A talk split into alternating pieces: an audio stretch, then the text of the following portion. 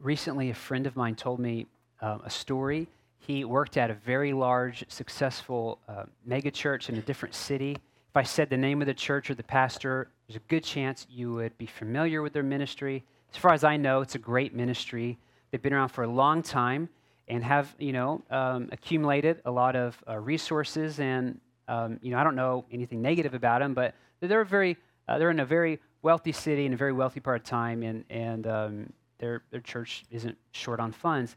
So he uh, told me this uh, story where at Christmas time, um, they have a staff Christmas party, and they do something I've never heard of, and which we couldn't do here, is uh, everyone comes and they do white elephant, but instead of you bringing the gift and playing the game, um, the pastor in the church provides all the gifts for the staff as kind of a bonus at the end of the year, and that's how they do it. And so it's kind of fun. You get to go to this Christmas party, and you never know what kind of gift you're going to get, and they play this game.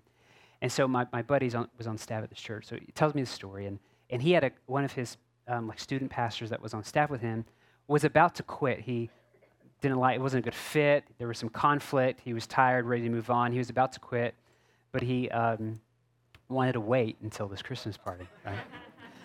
so they go, and um, you know, about halfway through the party, it's his number. He goes and he opens up this gift, and in it is an envelope, and inside the envelope is two tickets to Hawaii with a paid vacation. And he's like, "I'm glad I haven't quit yet," you know. Of course, it's white elephant. The next person who gets up is like, "I'll take that." right? And then, you know, eventually, after the second time, that gets stolen, the gift is frozen, no one can take it. So he's on this roller coaster of, I just had, I don't want to be at this party. Oh, I got a Hawaii vacation. And then he's got to go and pick another gift. And so he sees this big box. So he goes and gets the big box. He opens it up. It's like a three foot stuffed puppy dog. He's pretty ticked. So he gets this puppy dog out of the box and he goes over to his seat and he like kind of you know, not forcefully, but kind of passive aggressive, slams it down. It's got these big, long, floppy ears that like flap up, and he's pretty upset. Well, my friend was sitting like next to him, and when one of the ears flipped up, he saw that safety pin on the backside of the ear was a wad of cash that no one else saw and that this guy didn't see. So he divides his plan. When it comes his number, he's going to do his friend a solid by stealing the gift that he doesn't want, let him go again, He'll earn favor with everybody and get brownie points with his friend, but what he really knows is that there's cash underneath this thing. And so his turn comes. He takes the puppy dog.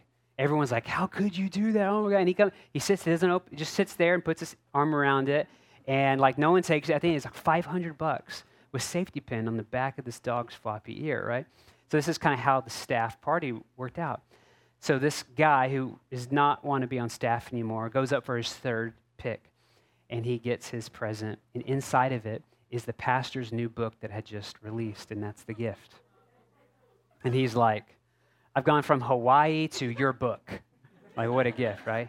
So he takes the book, sits down, and surprisingly, there were no brown nosers in the staff. No one stole the pastor's book, which might have been a good strategy to get a raise.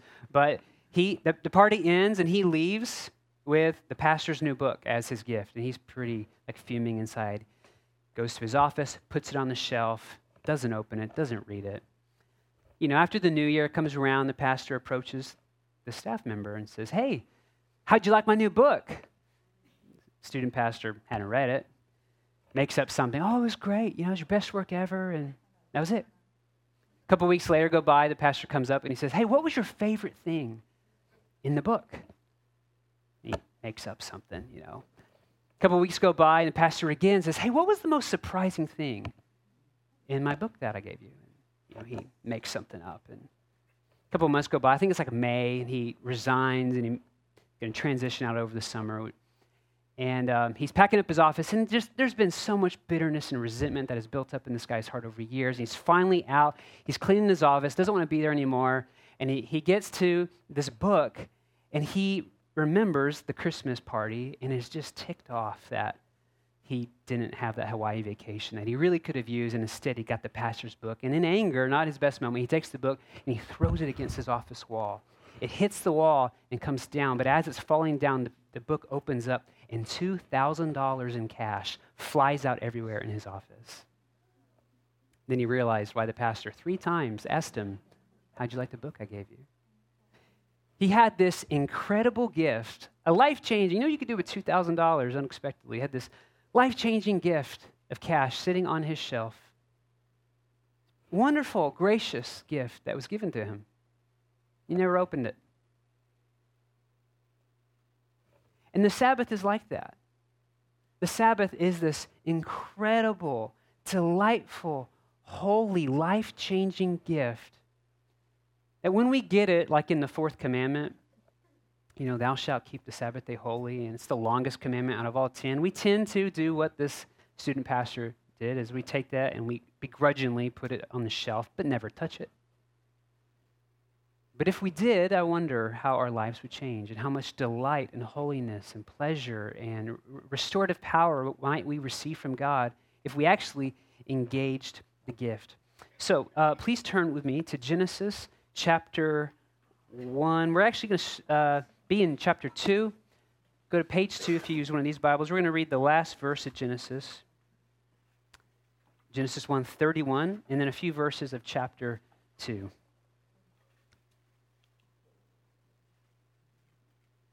Don't worry, if I ever give you a book, there will not be $2,000 in cash inside of it. I wish. But if you give me a book, I will look. All right, let's read uh, Genesis 1, verse 31, and we'll move on to the next um, chapter. And God saw everything that he had made, and behold, it was very good. And there was evening, and there was morning, the Jewish way of seeing the day, the sixth day. Thus the heavens and the earth were, what's that uh, next word? Finished. So on the sixth day, he saw everything he had made. It was very good, it was perfect. It's the sixth day, evening and morning, the end of the sixth day. The heavens and the earth were, the scripture says, finished, and all the host in them. And then verse 2 And on the seventh day, God finished his work that he had done. And he rested on the seventh day from all his work that he had done. So God blessed the seventh day and made it holy, because on it God rested from all his work that he had done in creation. This is the word of the Lord. Now, there's a really subtle secret in these verses that we just read that most Western evangelicals miss. And it's the secret that no Eastern Jew misses. Because if you read this very carefully, you see in, in the creation account that God creates, it's good evening and morning. He creates, it's good evening. There's this repetition. And then it gets to to the sixth day, and he creates, and it's very good. It's when he created man and woman.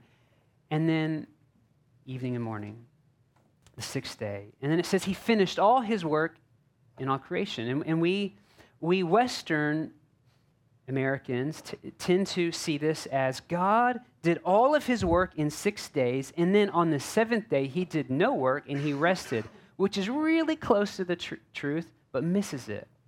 But if you read verse 2 of chapter 2, it says, And on the seventh day, God finished his work. And so the ancient Jews asked the question, What did he finish doing?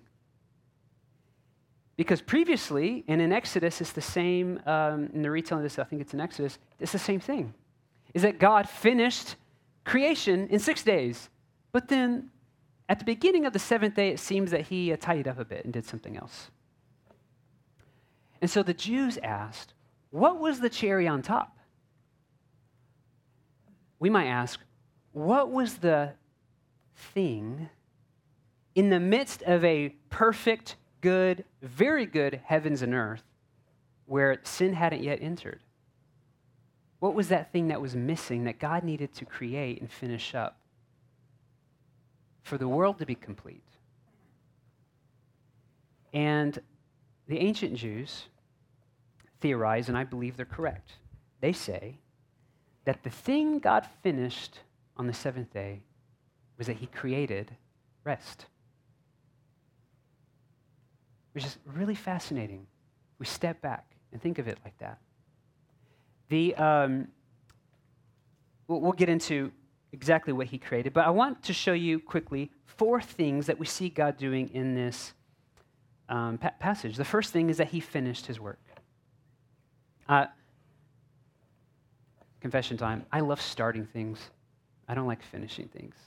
The joy of starting things is great, but here we see God's a finisher. He that began a good work in you shall will also finish it, bring to completion. He finished.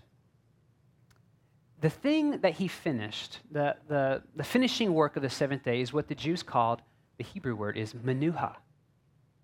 And it is the Hebrew word. It's not in this text specifically, but it's used throughout the scriptures. Um, and, uh, and all of Judaism and Hebrew believe and teach that this is the thing God created at the beginning of the seventh day. He created this thing called menuha. It's the Hebrew word for rest. Now, we Westerners, we see rest very differently than the Easterners see rest. We see rest as an empty thing. When somebody dies, you know, especially we just came out of Halloween and you see RIP everywhere. Rest in peace. And it's really a hollow rest. We're like, okay, there's this thing in the ground, but then it decays and it's rest in peace. And we tend to see rest as vacancy. In music, I'm a musician. If you know music, especially if you can read music, you know that there's a rest in music, and it's when you don't do anything, it's, it's literally nothing. Rest in music is nothing. The best music has lots of nothing in it. The worst music is just like over and over. Like sometimes I hear a song like, you know, it'd be great if you put some rest in there. Like there's just too much coming at you. But even in music, we think of rest in terms of emptiness, and, and even in terms of vacations. The word vacation comes from the root word vacate, which means empty. So when you take a vacation, you are literally mean that you are emptying yourself of all work to go do a bunch of pleasure. And that's generally how we see rest um, in, in an empty, hollow, uh, vacant manner. Uh, Abraham Joshua Heschel, who's like the authority on um, looking at Sabbath from a Jewish perspective, he writes that to the biblical mind, menuha is the same thing as happiness and stillness. So the, the Jews looked at menuha, and when they say rest, they don't mean do nothing.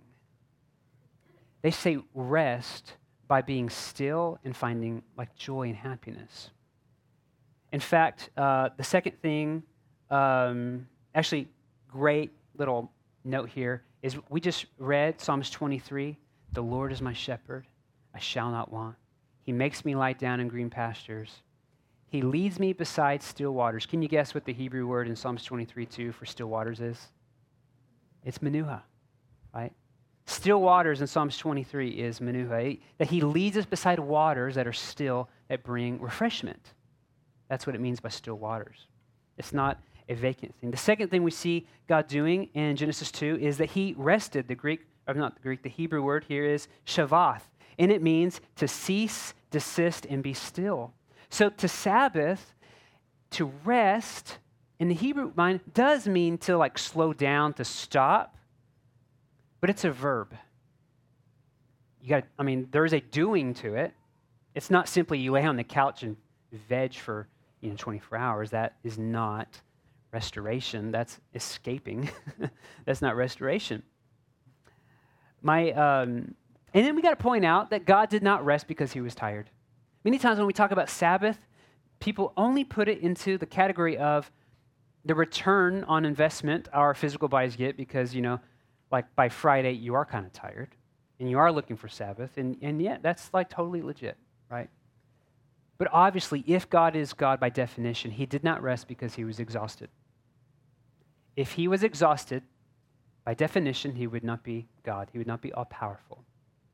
And so we had to first ask the question well, why did God rest if he necessarily didn't need to?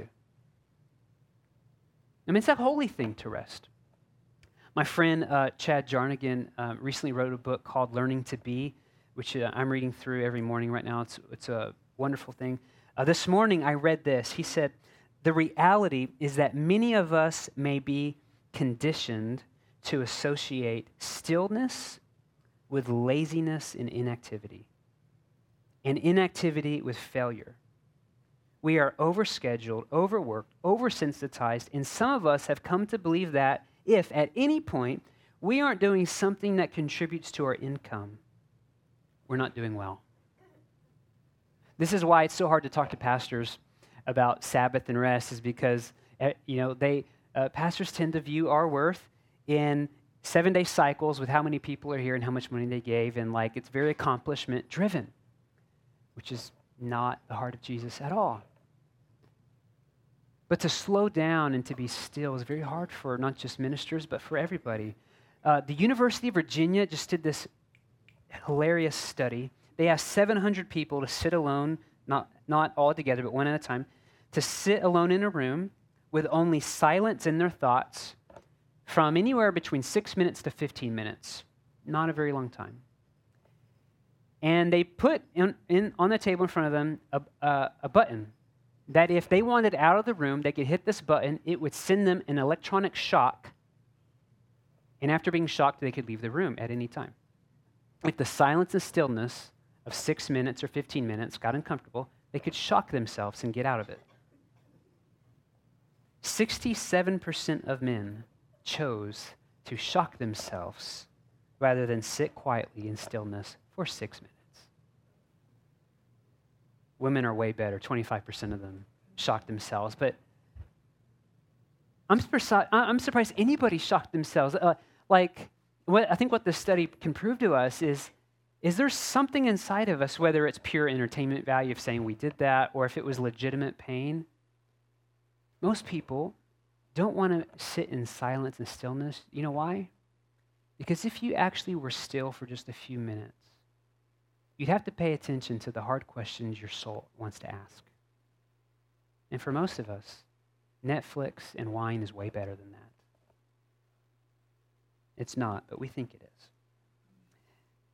The third thing we see God doing in Genesis 2, verse 3, is that he blessed the Sabbath. This is really fascinating. The Hebrew word for blessed is bara, and it literally means to kneel. I don't even know what to do with that. It's, uh, the Hebrew word uh, bara is closely associated with the word for knee in the Hebrew. We think, I think of blessing as, um, hey, here's this great gift, and it's going to be like nice, and it's, you know, probably like an ice cream donut, or it's, you know, here's this like really like, like um, positive extra thing you don't really need, but it's a treat. And I tend to think of blessing as this overabundance thing. But here in Genesis 2, verse 3, when it says that God blessed the Sabbath, it literally means that the maker of the mountains kneeled before the Sabbath. What do you do with that?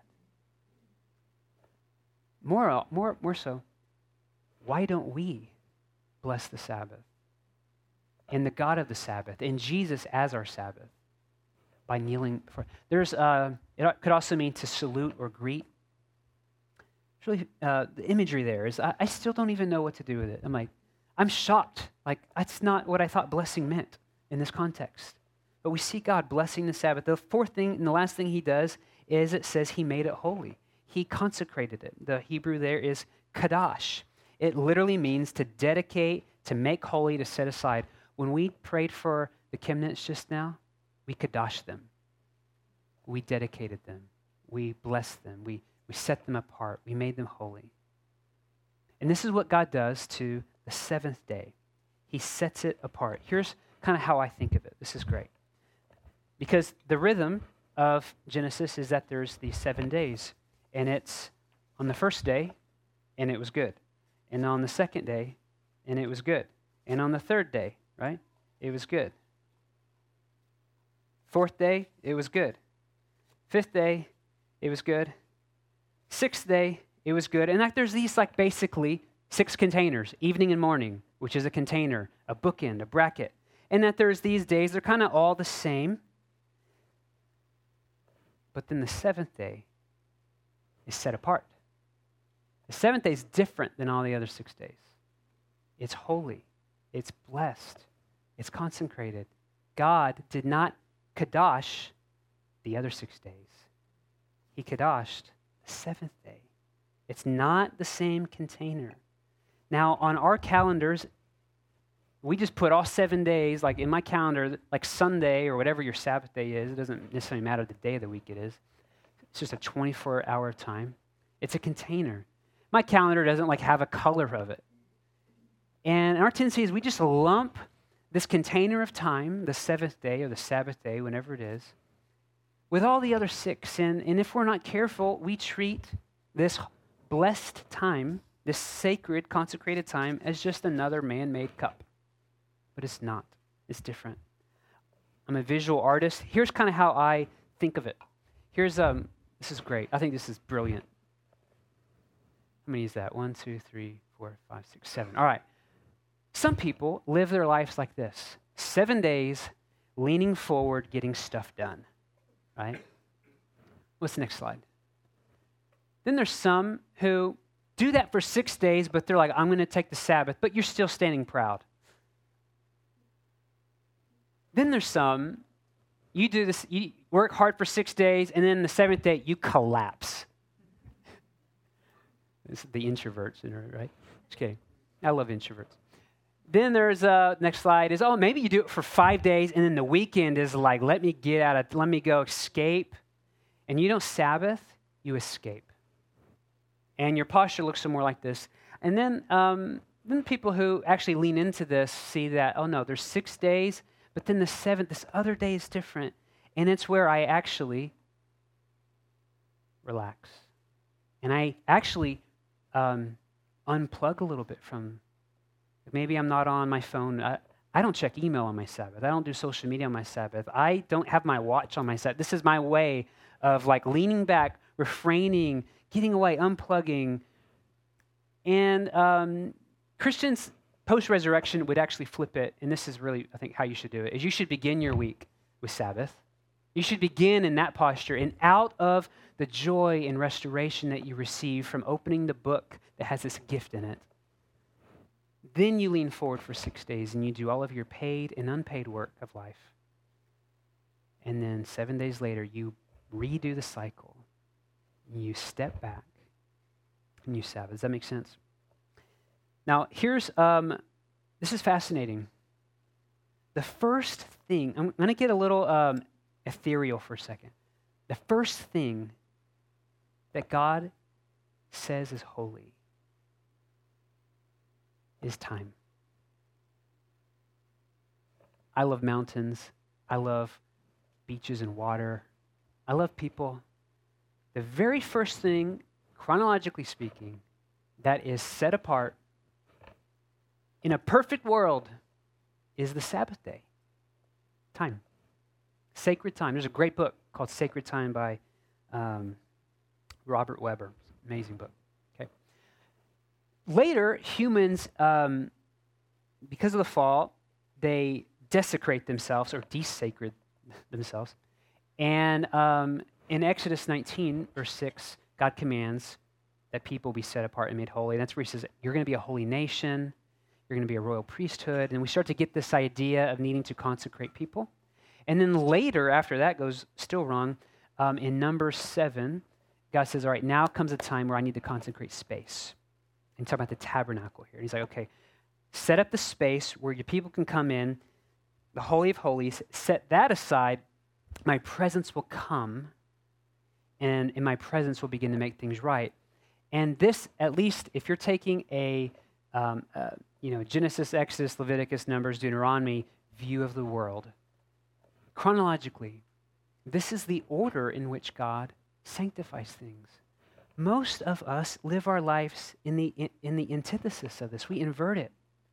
Um, aren't all advertisements aimed at getting you to spend money on space or the things that occupy space? We even in our language we say time is money. Don't waste time. But i'm going to use time to make money and maybe even use some people along the way so that i can buy something to fill a space. Or i can go to a space and have fun. You know now there's now we're conscious about even the coffee we buy. Was the coffee the thing we buy that occupies space was it made and bought in a way that's fair to the humans in between which is a good thing. Um, I, Shari and I, our honeymoon, we went to Florida. So like last um, last Sunday, I was in Florida um, helping a friend, and uh, when I was in Destin on the beach, or not on the beach, we drove by. I didn't get to go to the beach. I was in a church the whole trip. It's awful. But I drove by the beach. I was like, "Can we can we go over there?" But like just being in Florida, smelling salt water and seeing palm trees, like that space, I hollow the space of Florida different than the Riverwalk, right? To me, Florida is more sacred than the Riverwalk of San Antonio, right? And we, and we get around people, and we um, we we might hollow p- different people better. Like I was at Chipotle one time, and David Robinson walked by me, and I didn't see him, but when I got inside, the whole place was a commotion because David Robinson had been in Chipotle on Broadway. I go there every week now. I still haven't seen him again, you know? But like when we meet, like like if you're a basketball fan and you meet like Popovich or you like walk by Tim Duncan, like like because you you might place some value on that human, and that's all great, everything. But the point is, have you ever considered that God does the same thing with the seventh day? That He sets this day for Menuha. He sets this day for restoration, and He blessed it. He knelt before it. He set it apart and made it holy as an example. The fourth commandment, the longest commandment, instructs us to recognize this. It's right up there with don't murder, don't steal, don't cheat on your spouse. Now, here's the gospel in all of this Jesus is our Sabbath. The kind of the, the stickiness you get into when talking about Sabbath, because a lot of people don't know how to do it well, and they start asking, well, how do I do it? And it gets really murky because you're, you're, there's the very fine line between instructing people and the principles of Sabbath and then giving a re- religious law to do it.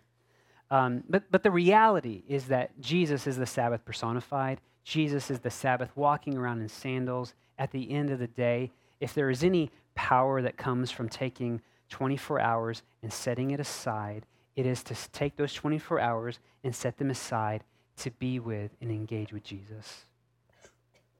Um, Eugene Peterson calls um, having a Sabbath without Jesus is a bastard Sabbath. It's the word he uses. He translated the Bible. Get mad at him, not me. But he says if you, if you have a Sabbath, but it's, it's not, it doesn't involve pulling back from the world and engaging with God, and engaging with beauty, and engaging with creation, and feasting, and maybe napping, and not making your bed, and these beautiful pleasures. That it's an illegitimate, it's a day off. But a day off is not the same thing as Sabbath. A day off is usually filled with more work we don't get paid for. In Matthew 11, Jesus gives us a clue. And, and some, there's some instructions inside of this that I want to highlight. If you're weary, if you're, if you're tired, physically or spiritually, if you're like, I don't even know how to kneel before the Sabbath, what does that look like? This is what Jesus says. First, he says, Come to him. And I, I'd say, don't go to entertainment.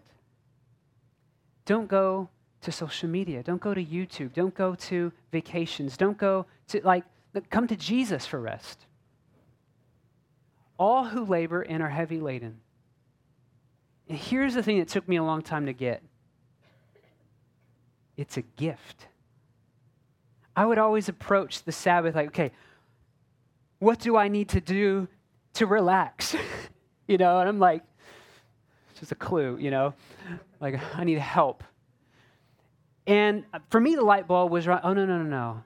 This thing that my soul, my body, and my mind and my emotions longs for is a gracious gift. I just have to come to Jesus for it. And here's how we receive the gift, okay? Because um, sometimes the gift is given to us, but we put it on the shelf like the book. And here's Jesus' words on how to take the book off the shelf. He says, Take my yoke, which is an agricultural term. We won't get into it for the sake of time. But he says, Take my yoke upon you and learn from me, for I am gentle and lowly in heart. Now, here's the cliff notes. How you rest is you come to Jesus and you humble yourself. That's how you rest. A lot of us live under the tyranny of the burden of pride. If pride is a stronghold in your life, one of the outworkings of that might be that you are really concerned with what people think of you. Because you're prideful, you're self centered, you're very conscious of how people are viewing you.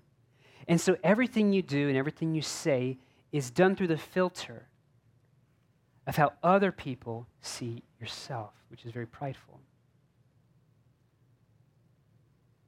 That's exhausting. If you're if you've got the stronghold of pride in your life, you're probably tired. Because you're you think you've got to do it all, or you've got to check your email all the time, or you have to work 60 hours a week in order to get ahead, or or like if you're exhausted, it's you need to look for any ounce of pride that could be in your life. Because the burden of pride is exhausting. And Jesus just simply says, Come to me, humble yourself. Learn from me, take my yoke. And when you take my yoke of humility and you let Jesus be the strong ox, which is what yokes are for, you take a young ox who doesn't know how to plow the field, you yoke him to the strong ox, and the strong ox teaches the young ox how to do its job. And that's the invitation Jesus says is come, yoke yourself to me. My way's easy, my burden is light. If your way is hard, and if your burden is heavy right now, Matthew 8 11 is the gospel screaming at you, either physically or vocationally or relationally or spiritually or whatever, whatever realm or, or, um, or um, avenue you want to apply this in. Jesus is like, come to me, kneel before me, kneel before this practice, open the book, and just receive the gift that, that is for you. The question I'd like to just leave you with is how is God inviting you to humble yourself and to kneel before Him? He is the Lord of the Sabbath, He is our Sabbath. And every time we do it, the results are amazing. And we don't always do it because we're tired. Often we do it because it's a holy thing to do, it's a godly thing to do. So, Heavenly Father, we come today and we, um, we humble ourselves before you, Jesus. Would we recognize the, the pride, the stubbornness, the distractions that may be in our life that keep us from experiencing rhythmically, whether that's every morning, noon, nighttime, every day, every week, through the weekly Sabbath or through monthly Sabbaths or through extended sabbaticals. Lord, often we come to you exhausted, not knowing the gift of still waters, not knowing the gift of Menuha. And we ask just for your help. We don't even ask for you to help us do some more. We just ask that you would come and lift the burdens. We ask for you to come and shine light where our thinking and our theology around this is all messed up. Lord, I pray if, if, if any of us are here and we feel overwhelmed, I pray you'd bring the right people to come and to serve this work in our lives and help us maybe order our time to see where we've overcommitted.